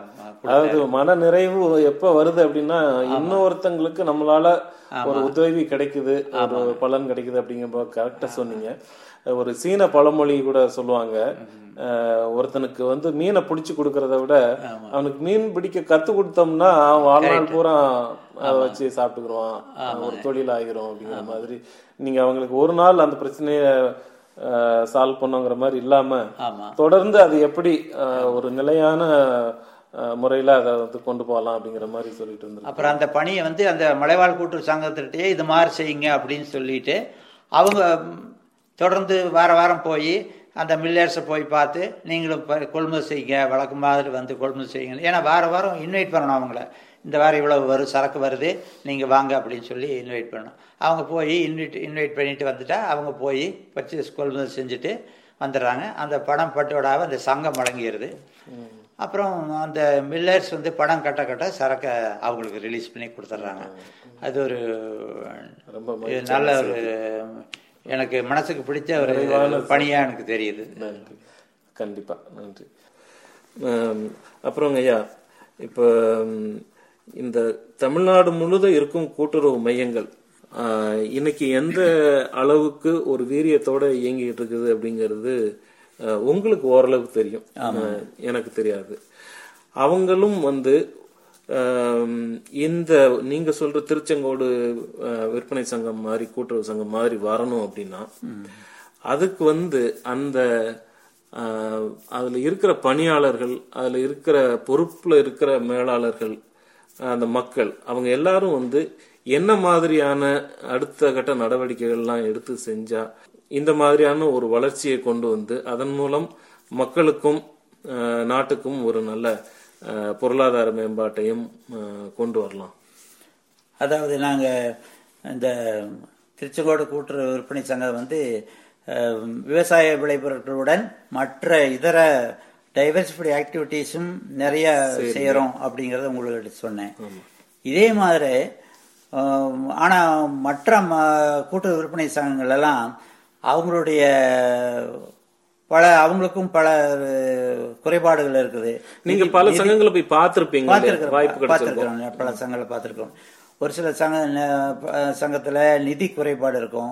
ஒரு சில சங்கத்துல பணியாளர்கள் குறைபாடு இருக்கும். ஒரு சில சங்கத்துல அந்த பணியாளர்கள் ஒற்றுமை இல்லாமல் அதாவது ஆர்வம் இல்லாமல் இருக்கிற பணியாளர்கள் இருப்பாங்க. ஒரு சில ஏரியாவில் வந்து அந்த பயிர் இருக்கு. இப்ப தஞ்சாவூர்ல எல்லாம் நீங்க தஞ்சாவூர் நாகப்பட்டினம் இந்த மாதிரி இடத்துல எல்லாம் வந்து நீங்க நெல் பயிர் தான் உங்களுக்கு அதிகமா இருக்கும். அப்ப வந்து ஒரே ஒரு பயிர் மட்டும்தான் இருக்கும். மீறினா கொஞ்சம் கடலை கொஞ்சம் உளுந்து இது மாதிரி இருக்கும். ஆனா அந்த ஒரு பயிரை வச்சுட்டு அவங்க வந்து பெரிய அளவுல அவங்க வந்து செயல்படுறதுக்கு உண்டான வாய்ப்பு கிடையாது. மற்ற சங்கங்களா பட் எங்களுக்கு வந்து நிறைய பொருள் இயற்கையும் ஒத்துழைச்சிருக்குது உங்களுக்கு ஆமா இயற்கையும் ஒரு காரணமா இருந்தது. ஆனா இருந்தாலும் நாங்க வந்து அந்த சங்கங்களை எல்லாம் வந்து நீங்கள் வந்து எங்களை போன்று பல வியாபாரத்தை ஆரம்பித்து செய்யலாம் அப்படிங்கிறதுக்கு வேண்டி எங்களுடைய பதிவாளர் அவர்களே எங்களை வந்து கூட்டுறவு சங்கங்களின் பதிவாளர்னு சென்னையில் இருக்காங்க. அவர் வந்து எங்களுக்கு வந்து உத்தரவிட்டாங்க. நீங்க வந்து மற்ற கூட்டுறவு விற்பனை சங்கங்களை எல்லாம் அழைத்து வந்து நீங்கள் வந்து அவங்களுக்கு பயிற்சி அளிக்கணும் அப்படின்னு சொல்லி சொன்னாங்க. இப்போ நாங்கள் வந்து ஒரு ஒரு நாளைக்கு ஐம்பத்தஞ்சு சங்கம் விதமாக ரெண்டு நாளைக்கு அந்த சங்கங்களை பிரித்து எங்கள் இடத்துல வரவழைத்து அவங்களுக்கு நாங்கள் வந்து எப்படி நாங்கள் வந்து இப்போ அந்த விற்பனை பணி செஞ்சுட்டு வரோம்? எந்த மாதிரியான நாம் வந்து விற்பனையை அதிகப்படுத்தலாம்? டைவர்சிஃபைடு ஆக்டிவிட்டி என்னென்ன வியாபாரங்களை எல்லாம் பண்ணலாம்? உங்களுடைய ஏரியாவில் விளையக்கூடிய பொருளை வச்சுட்டு எப்படி வேல்யூ அடிஷன் ப்ராடக்ட்ஸ் எல்லாம் பண்ணலாம்? அதாவது மதிப்பூட்ட ஆமா. நீங்க சொன்ன மாதிரி மதிப்பூட்டக்கூடிய பொருள் அதாவது எண்ணெய் ஆக்குறது. கடலையை வாங்கி எண்ணெய் ஆக்கி அந்த எண்ணெயை திரும்ப சுத்திகரிச்சு அதை பாக்கெட் பண்ணி விற்கிறோம் அது மாதிரி வந்து நாங்கள் வந்து ஒரு எங்களுடைய கூட்டரங்கிலே வந்து பவர் பாயிண்ட் பிரசன்டேஷனோட நாங்கள் வந்து அவங்களுக்கு வந்து விளக்கி சொன்னோம். அவங்களுடைய சந்தேகங்களை எல்லாம் நாங்கள் தீர்த்தோம். அதன் பிறகு வந்து நிறைய சங்கங்கள் வந்து விற்பனையை வந்து செய்ய ஆரம்பிச்சாங்க. அதுல செய்ய ஆரம்பிச்சதுல அதிகமான ஒன்று ரெண்டு பொருளை மட்டும் வச்சிருந்தவங்க நிறைய பொருளை விற்க ஆரம்பிச்சாங்க. அப்புறம் வந்து அதே மாதிரி இந்த கூட்டு முயற்சியில விற்க ஆரம்பிச்சாங்க. இப்போ வாழைக்காய் தேங்காய் இது போன்ற பொருள்களை எல்லாம் விற்பனை செய்ய ஆரம்பிச்சாங்க. இப்போ ஒரு சில இடத்துல எல்லாம் வாழைக்காய் போய் நாம் என்ன பண்ண முடியும் அப்படின்ட்டு விற்பனை செஞ்சு என்ன பண்ண முடியும்னு நினைச்சவங்க கூட அந்த இப்போ வாழைக்காய் வியாபாரத்தை எங்களதை பார்த்துட்டு போய் வாழைக்காய் வியாபாரம் தென்னை தேங்காய் வியாபாரம் மற்ற இதர பொருட்கள் வியாபாரத்தை எல்லாம் துவங்குனாங்க. இப்போ ஓரளவுக்கு அந்த கூட்டுறவு விற்பனை சங்கங்கள்லாம் எல்லாமே ஓரளவுக்கு மற்ற சங்கங்கள் தாக்கத்தை ஏற்படுத்தி இருக்குது ஆமா ஏற்படுத்தி இருக்குது அது அது மட்டும் இல்ல இல்லாத இப்ப வந்து ஒரு சாமிநாதன் கமிட்டி அப்படின்னு சொல்லி போட்டாங்க. அந்த கமிட்டியில் போட்டு அதில் நான் ஒரு மெம்பர் அந்த கமிட்டி சேர்மன் மொத்தம் மூணு பேர் தான். அந்த கமிட்டி சேர்மன் வந்து அவருடைய கைடன்ஸில் வந்து நாங்கள் ஒவ்வொரு ரீஜன் ஒரு நாலஞ்சு ரீஜனாக பிரிச்சிட்டோம். இப்போ Coimbatore region Trichy region Vellore region இந்த மாதிரி திருநெல்வேலி ரீஜன் அப்படின்னு ரீஜனை பிரிச்சுட்டு அங்குள்ள கூட்டுறவு சங்கங்களை எல்லாம் வர சொல்லி நாங்கள் அங்கேயே போய் மீட்டிங் போட்டு எந்த மாதிரி எல்லாம் நாங்கள் வியாபாரத்தை பெருக்கலாம் எந்த மாதிரி செய்யலாம் அப்படின்னு சொல்லிட்டு அவங்களுக்கு எல்லாம் நேரா அவங்களே நேர நேரடியா ஒரு பயிற்சி கொடுத்தோம். அப்புறம் அது இல்லாம என்னை வந்து பல கமிட்டியில வந்து மெம்பரா போட்டு இது எல்லாம் பண்ண சொன்ன இது மாதிரி பண்ண அதாவது கம்ப்யூட்டரைசேஷன் ஆஃப் மார்க்கெட்டிங் சொசைட்டிஸ் விற்பனை சங்கத்துல எப்படி கம்ப்யூட்டர்களை புகுத்தலாம் அப்படிங்கிறதுக்கு ஒரு ஒரு ஒரு அதுல ஒரு கமிட்டி கமிட்டி போட்டு நாம அதே மாதிரி கூட்டுறவு சங்கங்களை மேம்படுத்துதல் அப்படிங்கிற ஒரு இதுல கமிட்டி போட்டு அதுல நான் மெம்பரா இருந்து அதில் ஆலோசனை எல்லாம் கொடுத்தோம் அது இல்லாமல் இந்த பிளானிங் கமிஷன் வந்து கூட்டுறவு சார்பாக இருக்கிற பிளானிங் தமிழ்நாடு பிளானிங் கமிஷனில் கூட்டுறவு துறையில் என்னை வந்து ஒரு மெம்பராக போட்டு நான் வந்து அதுக்கு அது அவங்க மூணு மாதம் ஆறு மாதத்துக்கு ஒரு மீட்டிங் நடத்துவாங்க. மீட்டிங் நடத்தி இந்த கூட்டுத்துறையில் வேற என்ன மாற்றங்கள் மாற்றங்கள் கொண்டு வரலாம். செயல்பாடுகள் பண்ணலாம் அப்படின்னு சொல்லி ஆலோசனை கேட்பாங்க. அதுல எங்களுடைய ஆலோசனைகளை நாங்க அதுக்கு வழங்குவோம். அந்த மாதிரி நீங்க இப்போ வந்து இப்போ ரிட்டையர்மெண்ட் ஆனதுக்கு அப்புறமும் அதுக்குள்ள வந்து நீங்க ஆக்டிவா செயல்பட்டு உங்களோட ஆலோசனைகள் ரிட்டையர்மெண்ட் ஆன பின்னால நான் பண்றது அதுக்கு முன்னால தான் பண்ணிட்டு இருக்கீங்க. ஓகே. இப்போ எத்தனை ஆண்டுகள் நீங்க வந்து அந்த கூட்டுறவுத்துறையில நீங்க வேலை செஞ்சிருக்கீங்க? நான் கூட்டுறவுத்துறையில் வந்து முதல்ல வந்து ஒரு வருடம் நான் வந்து உற்சா உட்தணிக்கையாளராக. இருந்தேன். ஒரு வருடம் முடிந்த உடனே ஒரு எட்டு வருஷம் உதவி பொது மேலாளர் அசிஸ்டன்ட் ஜெனரல் மேனேஜர் ஆமா ஆமாங்க. அப்புறம் எட்டு வருஷம் கழிச்சு நான் வந்து பொது மேலாளர் ஆயிட்டேன் இருபத்தி மொத்தம் முப்பத்தி ஆறு வருடம் நான் அந்த 36 கூட்டுறவு சங்கத்திலேயே தொடர்ந்து பணி பணிபுரிந்து இந்த முப்பத்தி ஆறு ஆண்டுகள்ல நீங்க வந்து இத பல மடங்கு இதனோட வளர்ச்சியை மேல எடுத்துட்டு போயிருக்கீங்க. உங்களோட நண்பர்கள் கூட வேலை பாக்குறவங்க எல்லாரோட ஒத்துழைப்பும் இருந்திருக்குது. ஆமாங்க. உங்களுக்கு கிடைத்த அங்கீகாரங்கள் விருதுகள் பற்றி கொஞ்சம் சொல்லுங்களேன். தனிப்பட்ட முறையிலன்னா நான் வந்து இப்போ என்னை வந்து லண்டனுக்கு பயிற்சிக்கு அனுப்புனாங்க. அதெல்லாம் ஒரு ஒரு அங்கீகாரம் தான். அதில் ஒரு பிரிட்டிஷ் கவர்மெண்ட்டினுடைய சொந்த செலவுலேயே அந்த பயிற்சி பெற்று வரோம் அப்படின்னு சொல்லி ஒரு கொழும்பு பிளான் அப்படிங்கிற ஒரு திட்டத்தின் கீழே பயிற்சிக்கு அனுப்புனாங்க. அங்கே போய் பயிற்சி பெற்றுட்டு வந்து நாங்கள் வந்து துறைக்கு வந்து இது கொடுத்தோம். ஒரு ஆலோசனைகள் எல்லாம் கொடுத்தோம். அதில் ஒரு சிலதை அவங்க வந்து கடைபிடிச்சாங்க. அந்த மாதிரி. அப்புறம் சொந்தமான ஒரு அனுபவம் ஒரு பக்கம். உங்களோட தலைமையின் கீழே வந்து இந்த கூட்டுறவு சங்கம் இங்க இருக்கு. அந்த ஒட்டுமொத்த சங்கத்திற்கும் கிடைச்ச அங்கீகாரங்கள் விருதுகள் அதை பத்தியும் நீங்க சொல்லுங்க. உங்களுக்கு கிடைச்சதை பத்தியும் சொல்லுங்க. அத சங்கத்திற்கு கிடைத்தது அப்படின்னா இந்திய அளவிலே சிறந்த கூட்டுறவு விற்பனை சங்கம் அப்படின்னு கிடைச்சிருக்கு அது இல்லாம மாநிலத்திலேயே நாங்க வந்து எந்த ஒரு ஒரு இது இருந்தாலும் எந்த ஒரு புதிய ஒரு வியாபாரத்தை பண்ணினாலும் அது திருச்செங்கோட்டில் கன்சல்ட் பண்ணிட்டு தான் திருச்செங்கோட்டு கூட்டுறவு சங்கத்தை கன்சல்ட் பண்ணிட்டு தான் எங்களை கன்சல்ட் பண்ணிட்டு தான் அதை செயல்படுத்துவாங்க. எங்களுக்கு ரிமார்க்ஸ் கேட்பாங்க இது மாதிரி இருக்கு அப்படின்னு சொல்லி கேட்பாங்க. அதுக்கு நாங்கள் பதில் கொடுப்போம். அப்புறம் எந்த ஒரு ஒரு வெளிநாட்டிலிருந்தெல்லாம் கூட பயிற்சி மலேசியா சிங்கப்பூர் சீலோன் இது போன்ற அப்புறம் தமிழ்நாட்டு இந்த இந்தியாவினுடைய வட மாநிலங்கள்ல நிறைய பேர் பயிற்சிக்கு வர்றாங்க. பயிற்சிக்கு சென்னை அளவில் வந்ததா ரிப்போர்ட் பண்ணுவாங்க. வந்த உடனே எங்களை வந்து எங்களுக்கு தான் அதை வந்து ரெஃபர் பண்ணுவாங்க. நீங்கள் திருச்செங்கோடு போய் பாருங்க அப்படின்னு சொல்லி சொல்லுவாங்க. அப்புறம் நாங்கள் வந்தோன்னா அவங்களை எல்லாம் வரவேற்று நாங்கள் வந்து எங்களுடைய பணி இப்படி இருக்குது நாங்கள் இப்படி எல்லாம் செஞ்சுட்டு இருக்கிறோம் அப்படின்னு சொல்லி நாங்கள் அவங்களுக்கெல்லாம் இது பண்ணுவோம். கைடன்ஸ் கொடுக்குறீங்க. கைடன்ஸ் கொடுக்குறோம்.